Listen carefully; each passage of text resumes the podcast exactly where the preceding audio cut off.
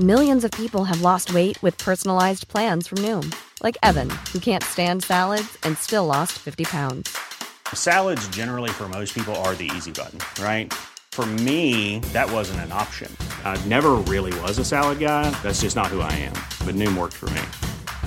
Get your personalized plan today at Noom.com. Real Noom user compensated to provide their story. In four weeks, the typical Noom user can expect to lose one to two pounds per week. Individual results may vary. Selling a little or a lot? Shopify helps you do your thing however you cha-ching. Shopify is the global commerce platform that helps you sell at every stage of your business. From the launch your online shop stage to the first real life store stage, all the way to the did we just hit a million orders stage.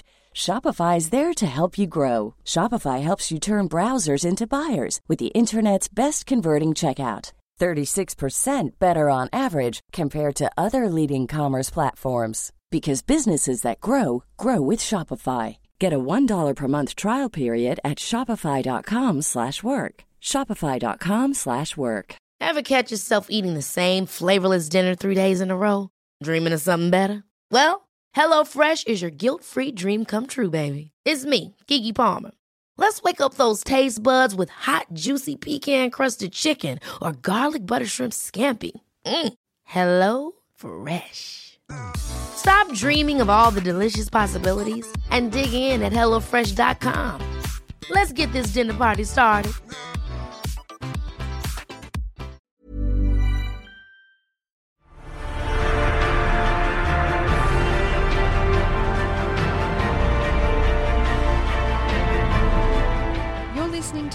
Episode of Popcorn Podcast with Lee and Tim, and this week we're talking The Conjuring, The Devil Made Me Do It, plus all the latest movie and trailer news.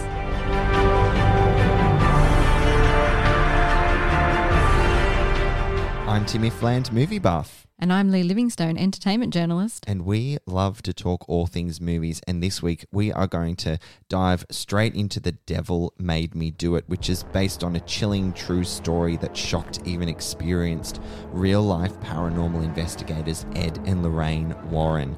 One of the most sensational cases from the Warrens' files. It starts with a fight for the soul of a young boy, then takes them beyond anything they'd ever seen before to mark the first time in US history that a murder suspect would claim demonic possession in a defense. What an incredible premise that is. It is very interesting. The movie is directed by Michael Chavez, taking over the reins from James Wan. Hmm. And it's from a screenplay by David Leslie Johnson McGoldrick, from a story by James Wan and David Leslie Johnson McGoldrick. Best name that I've ever heard. Bloody long. Uh, the film stars Patrick Wilson, Vera Farmiga, Rory O'Connor, John Noble, Sarah Catherine Hook, and Julian Hilliard. Right, let's jump into this Buku story. This is the seventh film in the Conjuring universe. I want to say seventh because that's what the production notes say. But there is another film called La Llorona, which is tenuously connected to this Conjuring universe. So seven or eight. I had no idea this was such an extensive franchise. Lots of spin-offs and this The Conjuring, The Devil Made Me Do It is the third in that kind of main Yeah. uh, lineage of story with the Warrens, right? Yeah, that focuses on Ed and Lorraine Warren, who Yeah. were real life paranormal investigators. Also known as real world clairvoyant and demonologist. Right. Just imagine putting that on your um, LinkedIn profile. Well, the movie really opens with a bang, doesn't it, Tim? Oh, Let's yeah. just start there at the beginning. As the Warrens are participating in an exorcism, as you said, of this young boy. Mm, very, very scary. Very scary. I mean, look, we've seen exorcisms in film for decades, right? It's nothing new, but they still deliver, I think, incredible value in how like it's shot and how intense they usually are. Um, there's such a theatrical sort of event to portray on on screen, and I was just gripped. I thought it was um really, really excellent. Sucked me right in. Now, Yeah. the big questions, though, is is there enough juice in the characters and in this franchise to warrant another story? As we said, it's the seventh or eighth in the franchise, with the and the third with the Warrens at the center. Mm, I think so. Yeah. I mean, look, I haven't seen, to be honest, any of the other films in the Conjuring franchise. But what hooks me in here is that based on a true story. Right. It's such a trope of the horror Yeah. genre, isn't it? And how true that may or may not be. Like sometimes it can be a bit misleading. Mm. Um, but whenever you have that sort of like all those files, all these things that they apparently did as part of their actual lives. Yeah. I think there's a lot to just unpack there, and I, I think there was enough here for for another go. And I think that's what people find fascinating, isn't it? The fact that it's based on a true story or it's rooted in reality. And I say that in air quotes, knowing it's based on their on their case files. Do you think, since you haven't seen the others, you're in a good position to uh, answer this question? Do you need to have seen the others to see this one? I, I feel like it successfully stands alone. Like I didn't Hmm. feel alienated Mm-hmm. by who these characters were, what they did. I think they kind of set it up easy enough that you know what they're all about and what they're there to achieve, and then the, the story follows on. I still think it worked. I don't think I missed out on any overt context that would have been established in previous films. And I really liked the element of getting to know them, the Warrens, through their love story, which I believe is something like how they met and Yeah. all the rest of it, which I believe mm. hasn't been a part of the film before. And it really demonstrated their bond as a couple and the incredible chemistry they have, which we'll talk to later. Yeah, there is a nice little love story there as an mm. undercurrent. I will add a caveat though. I you don't need to have seen the others, I mm. think, but you possibly would because there's a lot of character relationships and established relationships with some of the secondary characters that wasn't really explained. That's very true. I just kind of assumed that it's like, okay, Yeah. they're probably in other films. I don't really know who they are, but they're kind of part of their team. Yeah, they have some kind of team and and some of the um the priests or the or the reverends Yeah. they knew already. they kind of go to to get some advice or ask questions and delve deeper into what they're trying to uncover. Yeah. That is a very good point. Yeah, some of the bit players are like, "Who are you?" Okay, I know you've kind of been there. Maybe we've met you in film one. Yeah. Uh, and you stuck around and helped them out. This one plays out more like a detective thriller, doesn't it, than the other films? I think the other films are more haunted house, traditional horror tropes, and this one sends them out into the world to help the police, to help this young man with his uh, defense. Yeah, I do believe the first two are like more haunt, haunted mansion sort of things. Mm. However, I think that they kind of paid homage to that in the opening, as we've already addressed, like the the exorcism Yeah. that took place in the house. So they kind of ticked that haunted house sort of vibe Mm. first on, and then went to a whole new direction with the whole detective sort of vibe, which I quite enjoyed. I will say I really enjoyed this movie. It's a fun ride, definitely. Um, but there's a lot of tangents that make it feel messy and chaotic. Mm-hmm. I never fully understood the why of the central story event, and I can't say much more than that without giving anything away. But the central arc of Arnie and his possession often seemed sidelined. Would you agree? Like they lost interest in that central storyline after a while. Yeah, it was kind of Arnie would pop in and out every once in a while. Yeah, but it's that was weird because it's the central Yeah, story. It's about him. It's about what's happened to him at the beginning of the film and why they're off exploring what the hell's going on uh, to ultimately save him as part of his defense. It's like the script just keeps piling on all these like supernatural jengas until you don't know which one's going to send the whole thing crashing. A supernatural Jenga. I want to play that game. Do you like my metaphor? I do. I love it. Big tick. I love a courtroom drama, right? Hmm. I'm really, really love that whole sentiment in a film. Hmm. And I was half expecting this one to spend some time in that space. You don't get much there. No, you don't. And I don't know if that was something I'm either disappointed about or if I think it was an element of the story that they um, could have chosen to explore even a little more. And for me, that would have been like the icing on the cake. But what about the elements of a horror film? They're all there, aren't they? All the good, all the good stuff that makes Yeah. you scared. Yeah. You know, creepy characters, check. Innocent little possessed boy, check. Possessed waterbed. oh my God. That was a nice um, homage to a Nightmare on Elm Street, wasn't Yeah. it? Yeah. Yeah. And also the opening with The Exorcist, Yeah. the priest standing there with the house and, you know, the, the There's even vibes. there's even a bit of psycho with the woman standing in the window. Like there's all Oh. these homages to different traditional horror flicks, which are nice touches. I Yeah, think. and I think they executed it with a good pace and precision and, and like a bit of class. It was very it was a very slick film. Yeah. I think you know well made. Yeah, well made. You had the classic opening, which set up the context and the tone, Mm. and then set up like what the rest of the film is going to be about.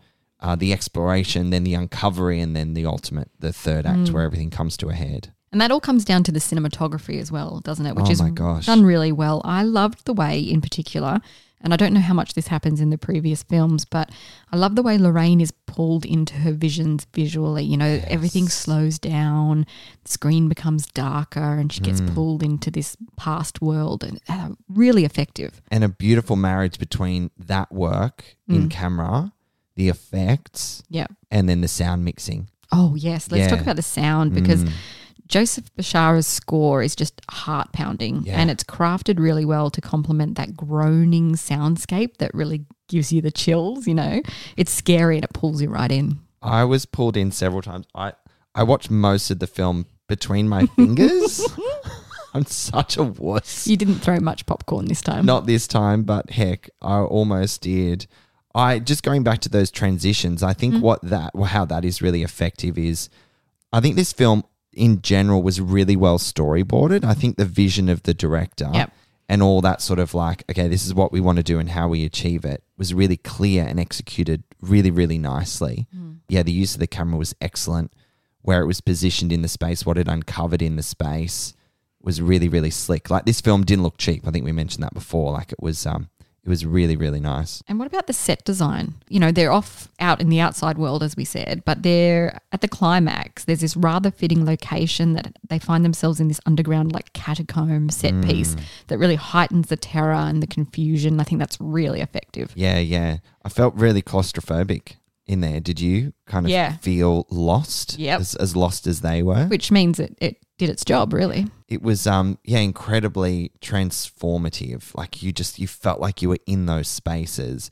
And that's what horror films do so well. And and and if they do nail it it's like you feel like you are in there with the characters experiencing these really tense moments. And those tunnels were i mean whew, terrifying. Yeah.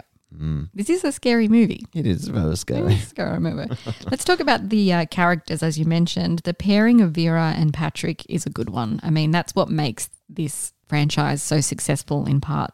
They've got a really easy chemistry between them. They've been doing it a long time. Like you really feel the love of um, Ed and Lorraine, don't you, through Yeah. Vera and Patrick? Absolutely. And I honestly wasn't expecting this film, let alone a horror film, mm. to kind of delve into a relationship like that. And then how vital that was in you understanding who they were, how they worked together and supported each other and lifted them up. My only criticism was that in the script, that love story was quite syrupy. Syrupy. Yeah, a little, little heavy handed, mm-hmm. I think. I mean, you felt their love, you know their relationship, and having the backstory of how they met play out was beautiful. Like, I think they say at one point that the demon thinks their love is a weakness or something like that. And I just Right. kind of rolled my eyes. I was like, but our love is our strength. What do you want to get some relationship advice from the demon? I'm not sure it would be very very useful for everyday life. It just felt a little heavy handed, a little Yeah. too sentimental for me. I actually really also liked the performance that Rory O'Connor gave Yep. as well. Agreed. Yeah, he was one beautiful to look at, uh, and two, you know, he had it. He was starting to look a little sick there towards the Yeah, look, I probably wouldn't have approached him at a bar if he looked like what he did towards the end of the film. Bring him a cup of soup. But yeah, a cup of soup and a blanket. No, I just think as an actor, I can only imagine how physical those roles are, what they have to do to their body when they're being possessed by a demon. Obviously, a lot of it is a bit of trickery and CGI. They're literally not bending themselves inside out, sort of thing. Uh, no, but I was really impressed. Like he, um, he really delivered. You felt the pain. The confusion, Yep. the desperation, uh, and the control that he ultimately didn't have in his own body, which is no mean feat. Do you know one funny thing that I kept thinking all the way through it is um, the character of Debbie, played by Sarah Catherine Hook, who was wonderful. Mm-hmm. Yes. She's really good. All I kept thinking is Soda Stream Girl. So does Dream Girl? Have you seen the commercials? No, is she in She's that? the Soda Stream Girl. oh, yes. Oh my god. Is it just coming to you yes, now? It's yeah. just coming to me now. that is hilarious. Was that distracting for you? yeah, a little bit. But they go, those ads are great though too. Like They she's very great. good. She is very good. She's demonstrating her range in the I Conjuring know. film. I know, but I just kept thinking Soda Stream Girl. Someone pass her a Soda Stream. It was probably written in a contract. into Soda Stream in a trailer. Oh dear. Shall we wrap up? The devil made me do it. Yeah, let's do it. So, The Devil Made Me Do It is not the best installment in the Conjuring universe, I think. Uh, and you feel the difference for the lack of James Wan and the original writers, Chad and Carey Hayes, behind the scenes. Despite the syrupy script and lack of subtlety in places, it's crafted well enough to give really good scares and make you care about what you're watching. Plus, the pairing of Vera and Patrick elevates this film into a solid horror movie, even if I think it's lacking the depth of character that kickstarted this concept into being one of the most lucrative horror franchises of recent times, and it is. I had a good time in this film, and I think you will too. I'm going to give The Conjuring, The Devil Made Me Do It three popcorn kernels. So, The Conjuring, The Devil Made Me Do It is an entertaining and terrifying who done it, what's done it, and why done it. This was my introduction into the Conjuring universe, and I'm genuinely excited to explore the other films in the franchise as a result. With excellent performances, a relatively tight script, and masterful camera work, I enjoyed this far more than I was expecting. A slick horror film with a lot of heart. I'm going to rate The Conjuring, The Devil Made Me Do It, three popcorn kernels as well, And this sequel is in Australian cinemas now, so make sure you check it out. if you dare. Before we jump into news, Tim, we are running two exciting giveaways at the moment to see The Fast and the Furious 9 and The Hitman's Wife's Bodyguard. To celebrate the F9 sequel racing into Australian cinemas from June 17, Universal Studios has gifted us five double passes to give away to five lucky winners. Thank you, Universal Studios. Now, to get your hands on a double pass, all you have to do is head to the Popcorn Podcast Facebook or Instagram pages. Make sure you're following it and then tag the Dom to your Letty in the comments of the giveaway post. And the F9 giveaway closes on Friday, June 11, so you don't have much time on that one. Get into it. Absolutely. Now, if you want to see The Hitman's Wife's Bodyguard, which is the action comedy sequel starring Ryan Reynolds, Samuel L. Jackson, and Salma Hayek, you have to make sure you like the Facebook or Instagram page and tag your movie loving bestie in the comments of the giveaway post. The Hitman's Wife's Bodyguard is in Australian cinemas from June 24, with previews happening from June 10 to 16. I think we should challenge ourselves in how many times we can say The Hitman's Wife's Bodyguard in our review episode. and Say it not- three times fast. The Hitman's Wife's Bodyguard, The Hitman's Wife's Bodyguard, The Hitman's Wife's Bodyguard. okay, Well done. done. You're a magician. In more exciting news, we recently sat down with the cast and director of the upcoming musical movie In the Heights. Based on the musical by Lin Manuel Miranda, In the Heights follows a colourful, tight knit community in Washington Heights who are all chasing their dreams. We're living our own dreams by getting opportunities like this, which is just incredible. We can't wait to bring this to you. So, we have a very special episode coming soon that will feature our chats with the stars and director John M. Chu, as well as provide our insights on the movie before it releases in Australian cinemas on June 24. Make sure you are subscribed to Popcorn Podcast on your preferred platform and make sure you're following us on YouTube to get your hands on that juicy content as soon as it's live. It's coming very soon. Now, recently we got another new trailer for Jungle Cruise, and it gave us a lot more of the adventure vibes starring Dwayne Johnson and Emily Blunt. And it's obviously based on the Disney theme park attraction, which means lots of point of view shots and dangers jumping out at us, no which I'm, doubt. I'm there for. I'm totally there for it. Jungle Cruise is in Australian cinemas from July 29 and will be available on Disney Plus with Premier Access, as is the trend right now, Mm-hmm. from July 30. What do you think about this film?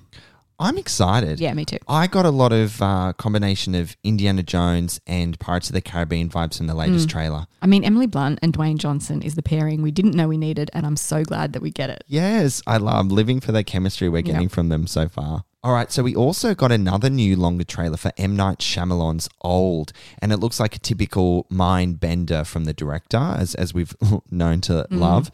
Set on a beach, it focuses on a family who suddenly start aging rapidly through the different stages of their lives. Holy hell. Freaky, absolutely freaky.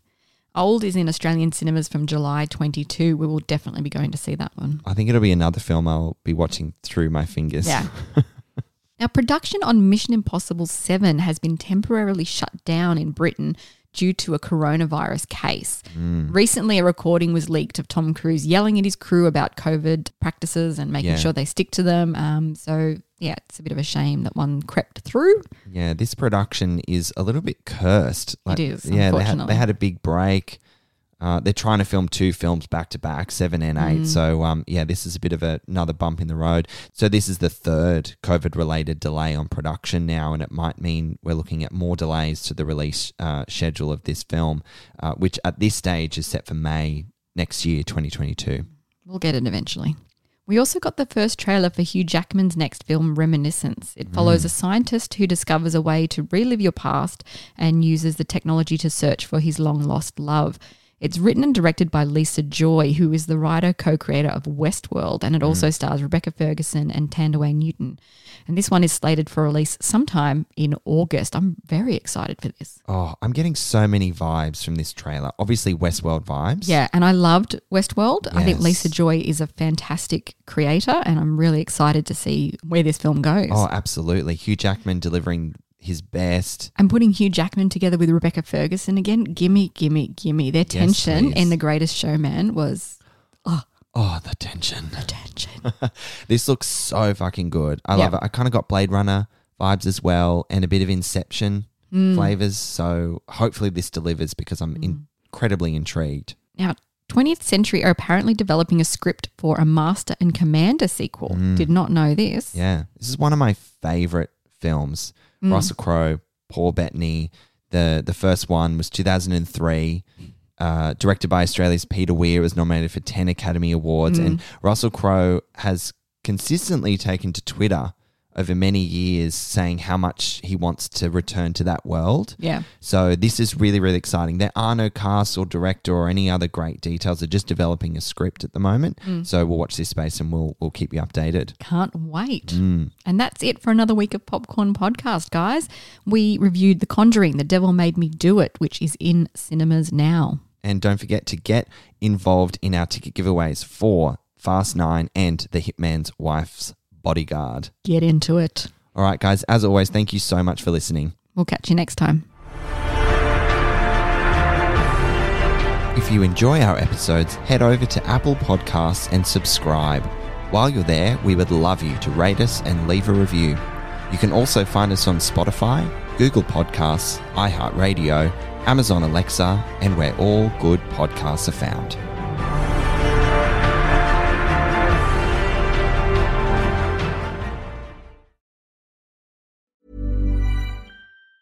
Even on a budget, quality is non-negotiable. That's why Quince is the place to score high-end essentials at 50 to 80% less than similar brands. Get your hands on buttery soft cashmere sweaters from just 60 bucks, Italian leather jackets, and so much more. And the best part about Quince, they exclusively partner with factories committed to safe, ethical, and responsible manufacturing. Elevate your style without the elevated price tag with Quince. Go to quince.com slash upgrade for free shipping and 365-day returns.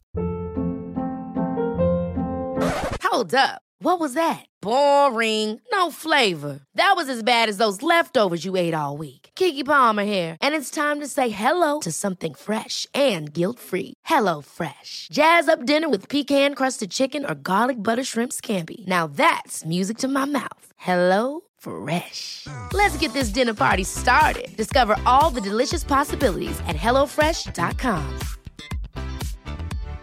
If you're looking for plump lips that last, you need to know about Juvederm lip fillers. With Juvederm Volbella XC and Juvederm Ultra XC, your lip look, whether it's subtle or bold, can last up to one full year with optimal treatment and no additional maintenance. Find a licensed specialist and see if it's right for you at juvederm.com today. That's J U V E D E R M.com. Add fullness to lips in adults over 21 with Juvederm Volbella XC or Juvederm Ultra XC. Do not use if you have severe allergies or a history of severe allergic reactions, or if you're allergic to lidocaine or the proteins used in Juvederm. Tell your doctor if you have a history of scarring or taking medicines that decrease the body's immune response or that can prolong bleeding. Common side effects include injection site redness, swelling, pain, tenderness, firmness, lumps, bumps, bruising, discoloration, or itching. As with all fillers, there's a rare risk of unintentional injection into a blood vessel, which can cause vision abnormalities, blindness, stroke, temporary scabs, or scarring. For full important safety information, visit juvederm.com.